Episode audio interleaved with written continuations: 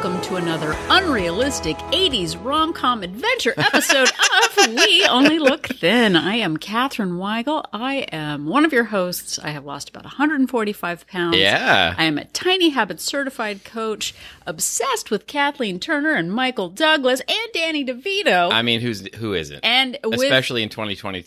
it's so so so timely. And with me today is Donald Weigel, and uh, I have uh, am also one of your hosts. First of all, Hello. and I have lost about 100 pounds, and uh, we have now uh, kept it off for about as long as we've been doing this podcast. You a little longer than that, uh, which is like four and a half years for me, and about five for you. Great job. I would clap, but I don't want to ruin the mic. I feel like you set the bar really high for this episode. Did you I? Know, yeah, an unrealistic 80s rom com like Yeah. situation. Yeah, I- or whatever you said. I, I don't know what I said. I don't know. Sometimes I half listen. Most of the time that I am walking around, uh, I am not thinking about being inspirational or how to sneak in steps. I'm mostly just running down a list of 80s uh, movies, TV, and Yep. music Yep. that might be able to be turned into episodes. And romancing the scone, it writes itself. Yeah, D- Donald it really does. Donald actually said romancing the scone. So what what are we actually doing here? What's that about? I was like, don't worry about it. It'll just we'll just talk. It's fine. yeah, I mean, like 90% of the time, Catherine comes up with a title, and then I'm like, that is a fantastic title. What is the gist of the episode? Just, you know, it I we have Sirius XM radio and uh that, I don't know if that's a brag. Is that a brag? Yeah. Oh, yeah. Hey, we have satellite, Satellite radio, radio. everyone. Yeah. Uh, if you believe in satellites. And I'll be listening to the 80s station with our daughter. And I'm like, oh, that'd be a great song. And she'll just look at me and go, not everything. Just don't. Just Yeah. stop. Nobody needs that. It, it's fine. I it's funny. I actually like had to look because I thought maybe we had already done a romancing the scone episode because Yeah. it seems like it's right there. It's like it's right there.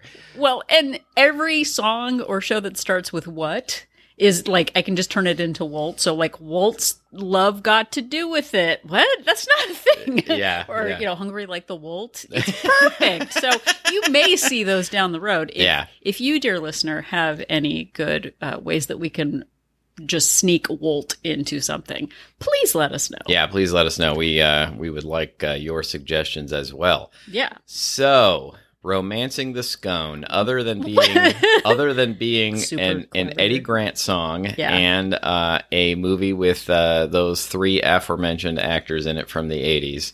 Uh, what are we talking about? How are we going to spin this into an episode? Yeah. Well, I, for one, definitely romanced a few scones in my life. Yeah. uh, during our marriage. Yeah, uh, maybe and- even before. And you know, I think that a lot of us have grown up and and been told over and over again that food is love. Yes. and that we that we you know it, maybe not romantically romance the food but certainly uh, we've all had those situations uh, well i assume we all have had those people in our lives who who express their love by giving us food yeah. and that we would oftentimes um, feel that if we didn't accept that food they would get upset at us Yeah. and feel as if we didn't love them Yeah. yeah, and we a lot of us grew up equating love and family with food. Oh, for sure. I mean, and so many things. I mean, I'm going to blame Chef Boyardee. No, I'm not. no, but I was just thinking back. He loved me so much. You know, like if my mom actually, you know, what, I never got to. Okay, this is a whole different thing. I I always wanted Apple Jacks cereal, and my pa- my parents were like, "You won't like it," and I've never even. I think I I finally got Apple Jacks like a year ago, and I was like, they lied to me. I love Apple Jacks. cereal. Really? Oh man! It's See, because good. I was about to say, I was about to say, your parents were not wrong. Apple Jacks are fine. No, they're They're good. they're just fine. I know, but you're not like a fruit guy. You're more of anyway. I love real apples. I eat real apples all the time. no, but like we're uh, you know okay, fine. I'll blame Norman Rockwell. How about that? Yeah. The big family meal, the Sunday supper, the baking with your grandma. It all leads up to one memories about our childhoods, Yeah. which is great, but also for those of us with uh, food disorders, eating disorders. Traditions around food can be very complicated because we want them. Uh, one, we want to carry on the family traditions. I'm I'm using air quotes right now, but also I really like food, so I don't. I kind of use my heritage as an excuse to eat food and Yeah. make food. Yeah, for sure. I uh, I remember um, years ago listening to the radio uh, when that was a thing, and uh, Oh, is that something like satellite oh, radio? oh yeah, it's like this was not familiar with this the was radio. This was like the ancient, like it sounded like an old Victrola style radio instead of the the crystal clear satellite that we have now. Um, it, it was an NPR story about a woman who was trying to go for. Um, uh, a year, I think, without using any single serve plastic containers, Uh-huh. and she um, she was saying that like the culture she comes from, they have to have sour cream with everything all the time, That sounds and so great. she couldn't find any, you know, not, sour cream in a non-plastic container, and that was like that was the big struggle, you know. But it occurred to me at the time, I was sort of like, well, like really, everybody in your culture like has to have sour cream all the time, and I think that that a lot of people have grown up with those notions though that like it's not a meal if you don't have Right. you know x thing in it like it's you're not you're not doing a good job of providing for your family if you don't also have you know blank super fatty food involved Oh, for sure. I mean, I definitely grew up in the, you know, meat and potatoes and, you know, loaf of bread on the side with butter for dinner. But also those things about, you know, oh, well, in my family, like, we love like our culture loves potatoes. Everybody loves potatoes. Yeah, Oh well, in my culture, everybody bake. Well, you know, everybody likes eating a lot of carbs. It's not, you know, it's not yeah. and it's not it's also not inevitable. It's just part of our identity. And so many things about identity in our lives evolve. Like you know i identify as an elementary school kid uh, a wonder woman wannabe. That that has Yeah. gone on. That hasn't stopped. But you know i'm a yeah. I'm a no high- that, wonder woman thing is still yeah. happening. No but like i'm a high school rebel man. I'm a Yeah. burnout. I'm a whatever. Oh man. You're a band geek. I well, and then, and I thought I was such a rebel also, and you know, I was just like a kid, Yeah. like everyone else. But for me, I identified, and I, I think some people put labels on us or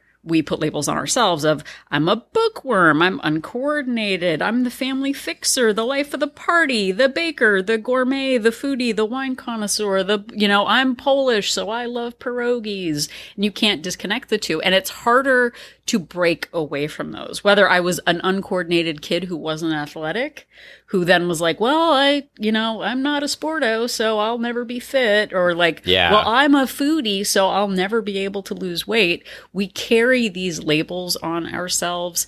And I think, you know, secretly, we carry it half because we want that family tradition and half because we're people with disordered eating habits who really want an excuse to eat all the food. Yeah, absolutely. So I think we've talked about it before how Donald and I kind of came up in two different versions of overeating. For me, I I was, you know, immediately just wanted more food as I had gotten my first serving. Um, I know he talks a lot about sort of the clean plate club. Yeah, and look, I think I was also, you know, probably born with a predisposition towards it, but you know, I I think that a lot of us grew up with that notion of that there are poor, starving people Yeah. elsewhere, and so if you don't eat all of your food, you're disrespecting those people, and um, and then you know, these the flip side of that was always like. You don't know when your next meal is going to come, Yeah. so you better eat as much as possible now because hey, we're about to get in the car on a road trip and you might not have food available, so you better eat as much as you can. And I think a lot of those notions, you know, really sunk in with me and became a problem as I grew up and and was unable to regulate how much I was eating. Yeah. And I know both of us too had traditions of baking with our grandparents, which, you know, as they have, as they have passed, it becomes a way to honor a legacy of a family, to carry on traditions of making food that might not serve you. Yeah, and my my grandmother used to, you know, teach me. I was one of the only, you know, male members of the family, only boys who was interested in learning how to bake with her, and part of that was that I loved to eat the food. Yeah. Um, but you know, it it was a way for me to really bond with my grandmother. She was a super important part of my life. And, um, you know, I felt loved because she was paying so much attention to me. And, you know, the family made the family happy that we were spending so much time together. Um, and she would make these large, you know, recipes of things. And then I would go away when I got a little older and then I would make them for a much smaller group of people and then Right. have all of these baked goods to eat like all the time. And, and so it didn't help with my health and fitness part. And, and it was a way of like me feeling my grandmother's love in Yeah. a way. No, for sure. And I used to bake babka with my grandfather, and I I wasn't really into the cabbage rolls that they would make, uh, but I would, you know, as, as a Polish American person, Yeah. but sure did love the babka. I could just eat a whole loaf of it. And I think that those traditions go on. One, like you said, it's that quality time.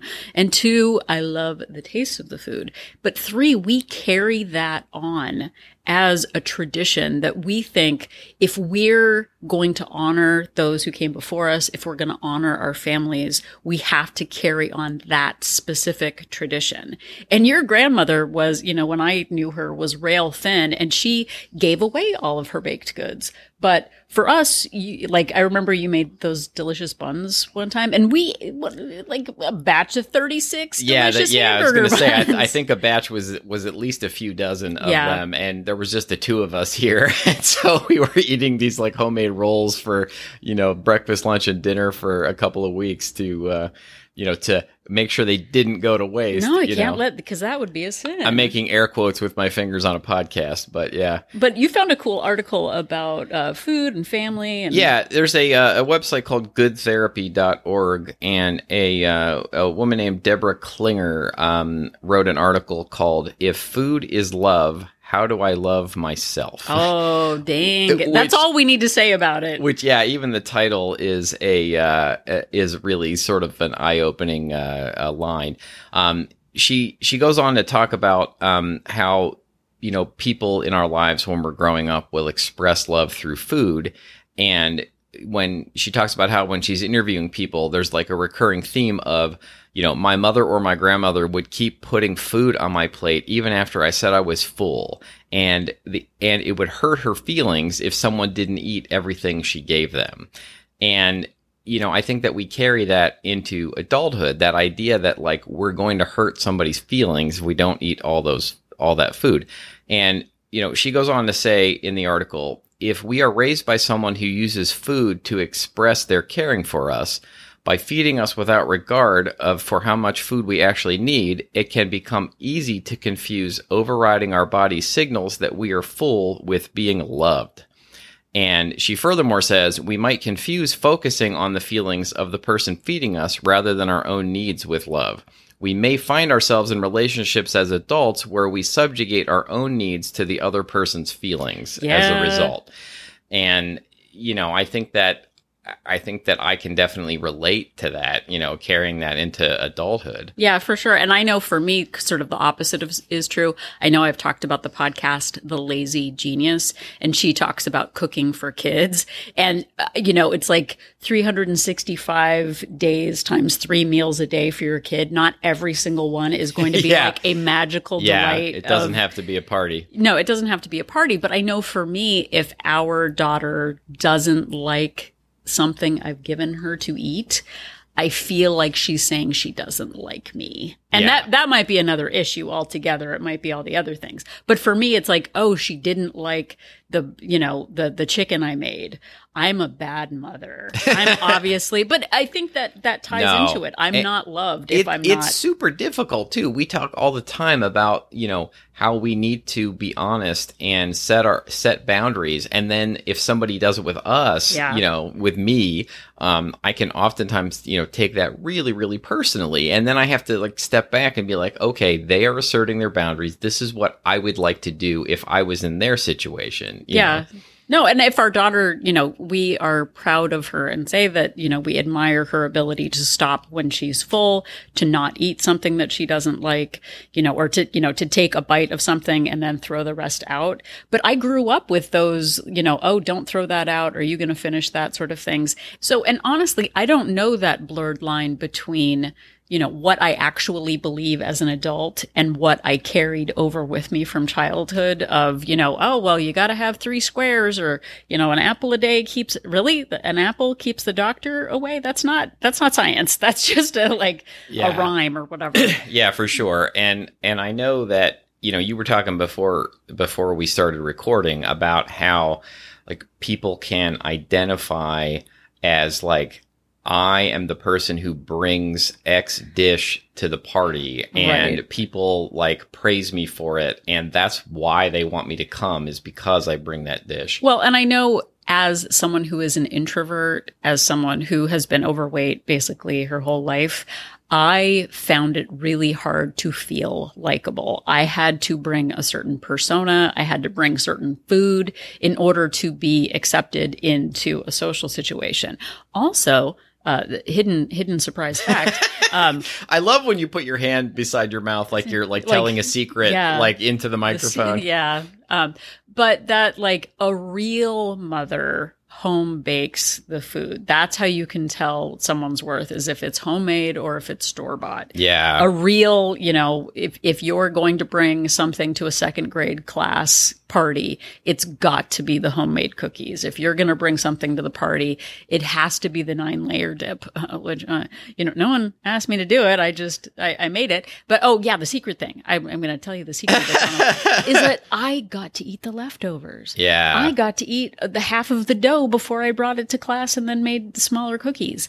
I was doing it and I was bringing the indulgent thing because secretly that's what I wanted to eat. Yeah. Uh, we used to have a uh, a big debate too about what counted as a layer in the nine layer dip. Like you used to make nine layer dip all the time, But it was like, seven. but we were always like, okay, now you put pico de gallo as a label as a layer. Like, are the tomatoes a layer and the onions a layer and the cilantro is another layer? Well, I don't like uh, olives, so my nine layer dip never included those. yeah, it was really only seven or eight, but it was advertised as nine, which might have been part of the problem. Right. But we, you know, as people with disordered eating, I always made the indulgent food. One, because that's kind of all I knew how to make. But two, like, you know, I'm not bringing lettuce to a party. Like, that doesn't make a party. But Right. mac and cheese makes a party. Potato salad makes a party. Cake whatever makes a party.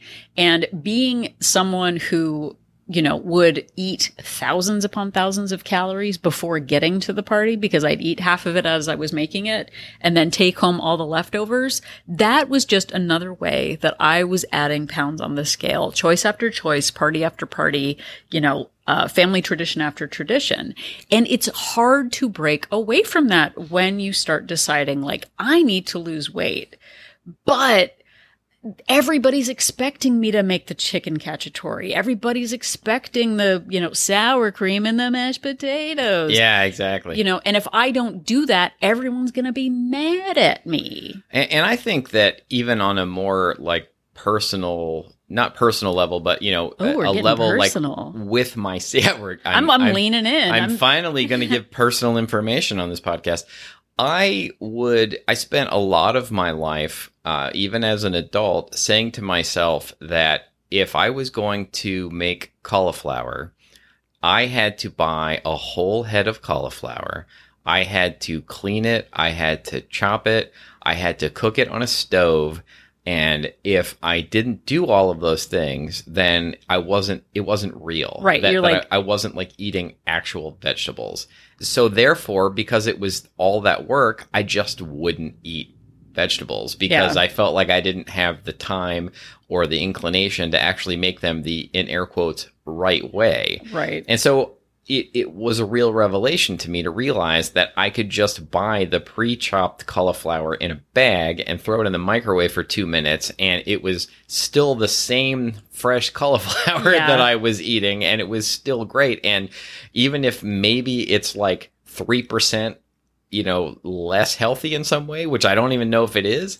You know, I'm eating it instead, Instead of, of- not eating it at all. Yeah. No, those ideal habits or those ideal identities are really tough because we see things, you know, growing up on TV of, you know, uh, that's right. I'm, I'm I'm gonna blame June Cleaver now. I wanted you to put your coffee down so you didn't spit it out. So I not that it was necessarily funny, but like we we were just talking before this that we that we need to like uh, charge a uh, uh, those drink helmets as Yeah. a business expense so that we can successfully Drink drink, on the podcast without making any noise. Yeah. But, you know, those like, oh, a good mom does this. A good, you know, a good picnic isn't a good picnic without potato salad. All of these sort of ideals. And as people with disordered eating, we're just sabotaging our own efforts. And I've heard so many people say, I'm trying to lose weight, but I'm always the one that makes the five pies for Thanksgiving. I'm always the one who's expected to make the homemade peanut butter balls. I'm Yeah. the one. And when we set ourselves up for that, it's almost like, you know, well, I'm I'm married to the mob. I can't, you know, get out of it. Which is, I I don't think I saw that movie. Was that Michelle Pfeiffer? I don't remember. You remember what it is? Yeah, Let us I'm, know. I'm sure the internet could tell us, but I'm trying to think of like what what title we can use for "Married to the Mob" as another movie that we haven't seen. But we'll we'll we'll wordsmith it and it to the mob or Yeah. Oh, no, yeah, that doesn't go. work okay please delete that It's not everything i say is good don does a great job editing but even you know growing up and watching the food network and growing up i was like in my 20s Yeah. but like everything is like add a stick of butter. When you add a stick of butter and a you know pound of cheese then you got your food. And it's delicious and it's amazing and it's decadent and i had all the cookbooks. But when you cook like them, you start to look like them. And I know Giada De, De Laurentiis, I don't know what she does to not, I mean, I don't, I don't think deal with deal eats- with the devil. definitely. Yeah. Not that there aren't exceptions, but people with disordered eating habits making big decadent meals every night and eating all of it, it leads to being overweight. And I had to disconnect myself from that. Like, well, if I'm a really good hostess, if I'm a good wife, if I'm a good grown up adult, I'll make these indulgent meals. And it means I'm more of a grown up if I do. I took a uh, f- cooking class with a friend at Sur la Table, Oh, name dropping. which means on the table. um, but at one point we did a you know a uh, a bread class and we did scones and uh, and biscuits. She was like, "Okay, after every class, make sure you go back and actually practice these at home." Sure, she made Oh, chicken and rough. she made fish and she made whatever, but I just focused on perfecting the biscuit. So I would come home after class and make delicious biscuits and scones, and then I would turn to my dear husband and I would say, "Dear husband, would you like a scone?" And I would say no, thank you. he wasn't really into scones. That wasn't his thing. He's like, eh, nah, I'd rather eat something else. Well, and also there's always been this like I've said this before, but I I did, you know, keto Atkins a couple of times and so I I had this like demonization of bread problem. Yeah. And so like I thought that if I was skipping, you know, things that were made of flour that I was, you know, being healthy, but you Right, know, but then, then I you'd eat then I potato would go and eat yeah, I would eat like all kinds of other like things that were, you know, making me overweight. So I would bake, you know, or maybe he'd have one to be polite, but then I would eat a tray of scones. I would eat a tray of biscuits. And guess what? I got up to almost twice as much as I weigh right now. And I didn't know how. I make it. It's wholesome. It's homemade. It's, n- there are no preservatives. Yeah. There's no preservatives. How am I gaining weight? And having that identity as a baker, as a home cooker, just got me to the point where I was, you know, killing myself with it. And what we're asking, and you're like, at this point, you're like, all right, what are you telling me here? Like, how am I going to get out of this? Is that I secretly wanted to do that to foster my food addictions. And we are not telling you to not have traditions, but what we are telling you is that you have the opportunity to redirect them. And it's okay to change your identity at whatever age you are, even if, oh, well, everybody's going to be upset if I don't, whatever. We have to start making decisions that help us become the people we are trying to be, not holding us back. And just as an example, um, you know, talking about my grandmother teaching me to bake, like there's this part of me that thinks I need to keep making her recipes Yeah. and I need to pass them along to to keep that alive. But she also was an avid, and that's an understatement Yeah. when I say avid, fan, Aggressive. fan of the game Yahtzee. Aggressive fan. and you know another way that i can you know keep her memory alive and keep the tradition going is to play yahtzee which doesn't involve many many calories Yeah. and so there are probably situations like that in your life where instead of you know passing along the the baking or the recipe or or making it the focus you you make something else that the person was really into the focus Exactly. So the first question is what is this identity getting you? Is it getting you accolades, love, the, those carryover t- of traditions, like Donald said? Yeah. Or is it also getting you leftovers and extra pounds, which uh, it did for us for years? Oh, yeah. So the other question, what what is your identity getting you? The second question is what is it costing you? It's costing you your health goals. It's forcing you to rely on willpower to not eat all the food. Yeah. Like, well, it's a tradition, but I'm trying to lose weight, but we have leftovers and I'm going to eat them all because it would be wasteful. Wasteful. You can't be wasteful. yeah And you're tying your self worth with the food that you make.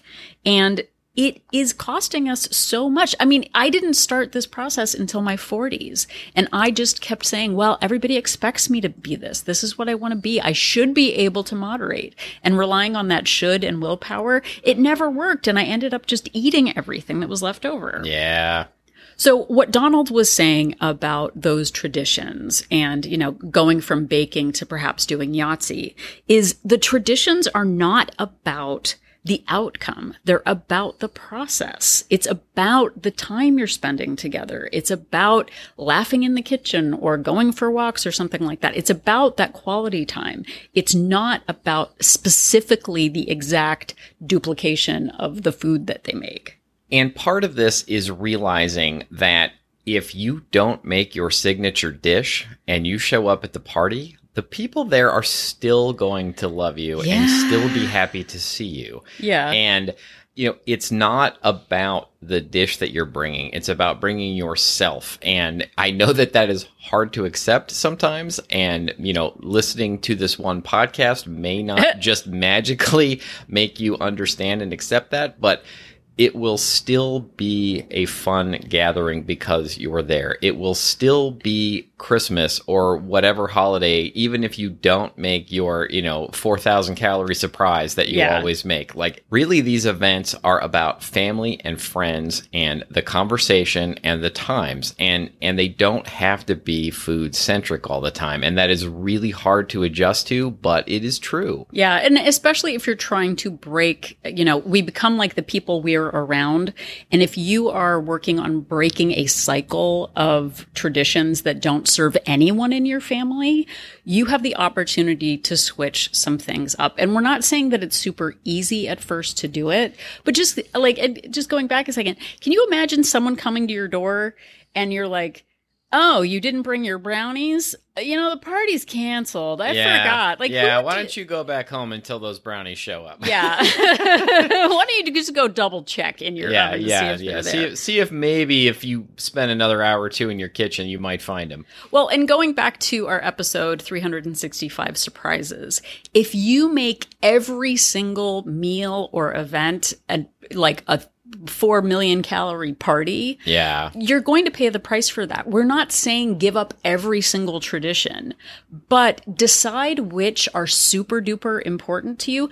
If your grandmother made 10 different amazing dishes, maybe pick one right. that you'll keep around for one holiday, not every holiday. But it's about exchanging one tradition to maybe having a different tradition again that still has the creativity, the time in the kitchen, the fun with the kids. It's not like you have to keep up every single thing, especially because you got disordered eating habits. So I'm whispering again.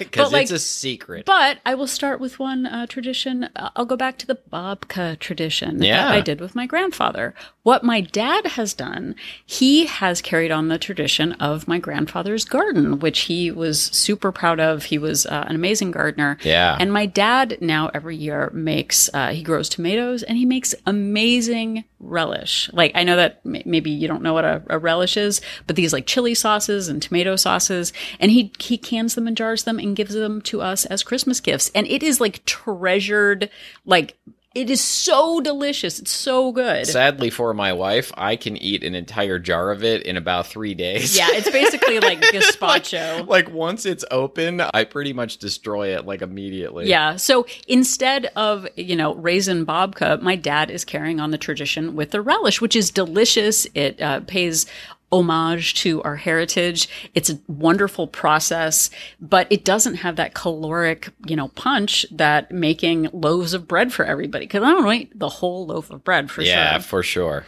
And for me, also, it's that like going from making like I'm the nine layer dip gal.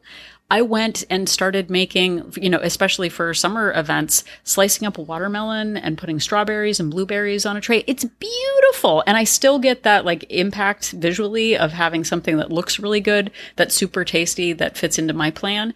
And it, you know, and it doesn't sabotage my efforts. And it's still something, it's a lovely presentation. For sure. And in winter, we were invited, well, winter in California, it was like 80 degrees outside. Yeah. But uh, we were invited to a Thanksgiving event a number of years ago, and I found a really delicious autumn salad to make. I know you're like, nobody makes friends with salad, but it was really delicious. It was so good. And, you know, being able to modify and try out new things, you can still bring and, you know, be festive without necessarily that caloric impact.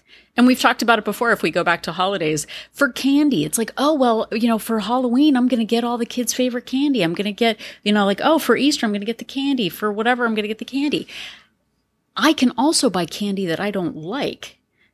Like I wouldn't eat a Twizzler if you if you, if you paid me. Yeah. I could work in a Twizzler factory Yeah. and like I'm would- always glad when there are things that Oh I don't gosh. like. I'm like it's it's you know I I love so many things that I you know have trouble avoiding that I really am happy when I don't like something. Exactly. But, you know, you can buy things that aren't necessarily your must go tos because if every day is a party, you're going to pay that price on the scale. Well, also, we've talked about this at the holidays. It's like the kids love making cookies. If they don't make cookies, they're not coming to Christmas. Like Santa Claus won't come. Why, why even bother? But you can do things like make gingerbread houses that you don't eat if you're fine with that. I don't like gingerbread, so it's fine. But you can make snowflake. Well, plus you don't want to eat a gingerbread house kit anyway. It's, Yeah. it's not good. Our daughter did once. Donald's got the best Oh, photo. She of was her. so excited to eat this gingerbread house After, like, that two weeks been like out. sitting out after we made it for two weeks, and she took a bite, and just it was the look on her face was amazing. Oh, it was terrible. the, she was the not look pleased. of disgust. yeah. So step away from making food treats and go into making a paper crafts, your papier mache, some sort of snowflakes, or you know, some sort of craft things. If you go to Paper Source or any of those craft stores, they have lots of different crafts that you can do. How many times can I say crafts? But it's about the time together. Sure, people love the sweets. Sure, have a little bit on the side, but don't make it the star of the show because the time that you spend together, the creativity, that's what matters. One hundred percent. Well, and two, you know, we used to have the traditions of just sitting in front of the television for hours. You can change traditions and go outside and play frisbee, go for an evening walk. If you do want to get a treat, go walk to get a scoop of ice cream somewhere. Pretend you're the Kennedys and play flag football in the yard on uh, on Thanksgiving. sure, the Kennedys. Yeah. Um, but we can switch things up, and sure, not everyone is going to want to be involved. But for me, I remember when I was in high school, a friend of mine, I'd go over to her place for dinner, and her family would always go on an evening walk around the neighborhood. And I was like, you mean you can walk outside like and just chat about stuff? You don't have to sit and eat, you know, nuts while sitting at the table? Wow. Well, and not to digress like this close to the end of the episode, but you know that was that's another you know identity issue. I always thought that I had to like go to the gym Yeah. or or run or it wasn't real exercise, and it turns out that you can burn a lot of calories just by walking. And like when I had that revelation, it was mind blowing. to yeah, me. go outside and catch fireflies if that's the the neighborhood you're in. You mean catching fireflies counts as exercise? Sure. Yes, yes, it but does. please be kind to fireflies. Don't Oh yeah, don't yeah. hurt. Maybe don't do that. Actually, Yeah, maybe just look at them. But that whole like going back to the the athletic part, but identifying with your culture. Oh, I come from a like you know a fine lineage of couch potatoes. I'll never be fit. I was always picked last in school sports, like always, always, always. And growing up with that, well, if you're not born with it, well, you know, you're Polish, so what are you going to do? Yeah. Holding on to that identity, it I don't need to. I have become more athletic as I have gotten older, and it's because I was able to let go of those labels that others put on me and the labels that I put on myself. We can still provide fun food, we can still try new activities and be a valuable member. We don't have to carry on that food is love tradition. And it's not like, well, if food is love and only rich food is love, then is butter love? Like, so then it just gets down to like butter and sugar equals love. That's not what it is. It's about the fellowship. It's about creating new traditions, still honoring the past, but making it in a way as someone with disordered eating habits that actually fits into your plan. Because you like, and the, the final punctuation on this, I have a final punctuation on this. I'm looking forward to it. You don't have to be good at everything. Yeah. You don't have to be the family savior. You don't have to be making the, the gourmet whatever. You can do it in small ways and still matter. I don't have to be amazing at football. I don't have to be like, you know, the quarterback. I can just toss a frisbee around the backyard. It's fine. I can blow bubbles in the backyard instead of whatever. It's fine. I can just deliver fruit and not be the, you know, family pariah. yeah, trust me. Look, I've spent my whole life not being good at everything. you really can do it.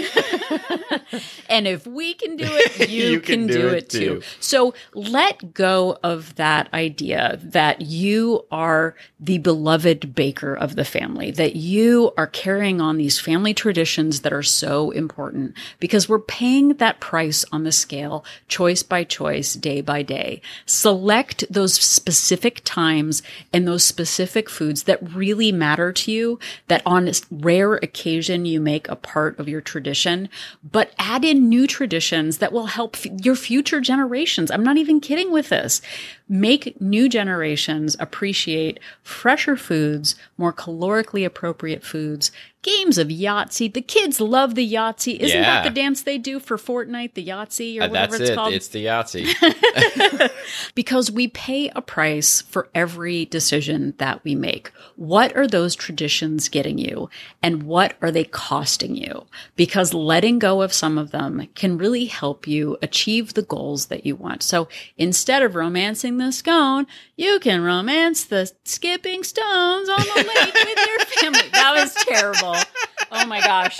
Oh no, I've I, I didn't practice that. Does anything else r- r- rhyme with stone? No, no, No. we're just gonna we're just gonna move on. Uh, but please, as you're The stone fruit. There we go. as you're nope, nope, nope, too late.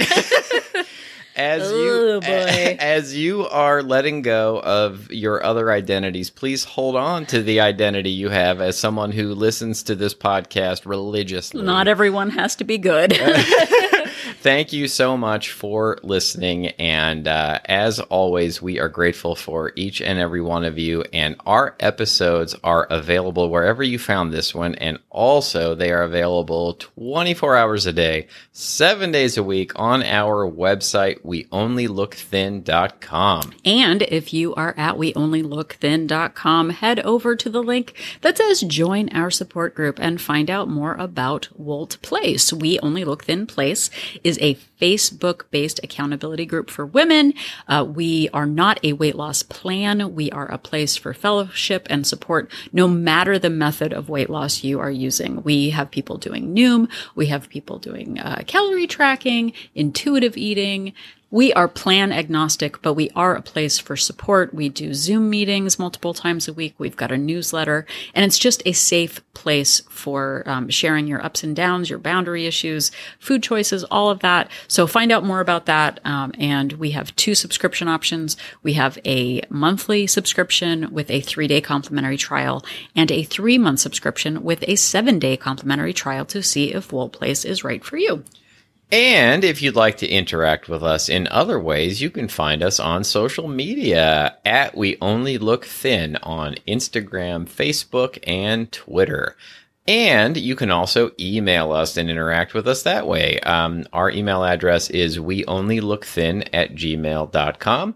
and we would appreciate uh, well we would really appreciate compliments but we also uh, like getting questions. We like episode suggestions. If there's something you want us to do a deeper dive on or something we haven't talked about in a while uh, get a fresher take on an old topic uh, we would like to hear from you we only look thin at gmail.com Yep. And speaking of hearing from you, if you could head over to Apple Podcast and leave us a rating and a review, not only does it make us feel good, but it boosts our uh, algorithms or whatever they are, the the zeros and the ones on yeah uh, on yeah all of those the zeros and the ones. It's ones like a matrix thing. I don't know what happens, Yeah. but uh, it helps others find our podcast. And if you could tell somebody about the show, that also really helps us out. Word of mouth is one of the best ways in which people find out about the show. If you're uh, with somebody that you think might enjoy the show, if it comes up in conversation, or if you're in a in a group, a Facebook group, a Twitter situation, uh, you can uh, give us a shout out. We would really appreciate it. We sure do. And if you are still hoping for that Chef Boyardee is Love movie starring Danny DeVito, just remember that Catherine and I are an, inspiration. Asian. Chef Boyardee was classically trained.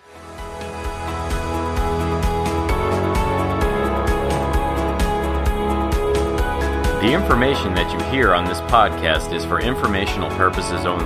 The hosts are not medical professionals. You should always consult with your doctor, nurse, or other certified health professional before beginning any diet or fitness program.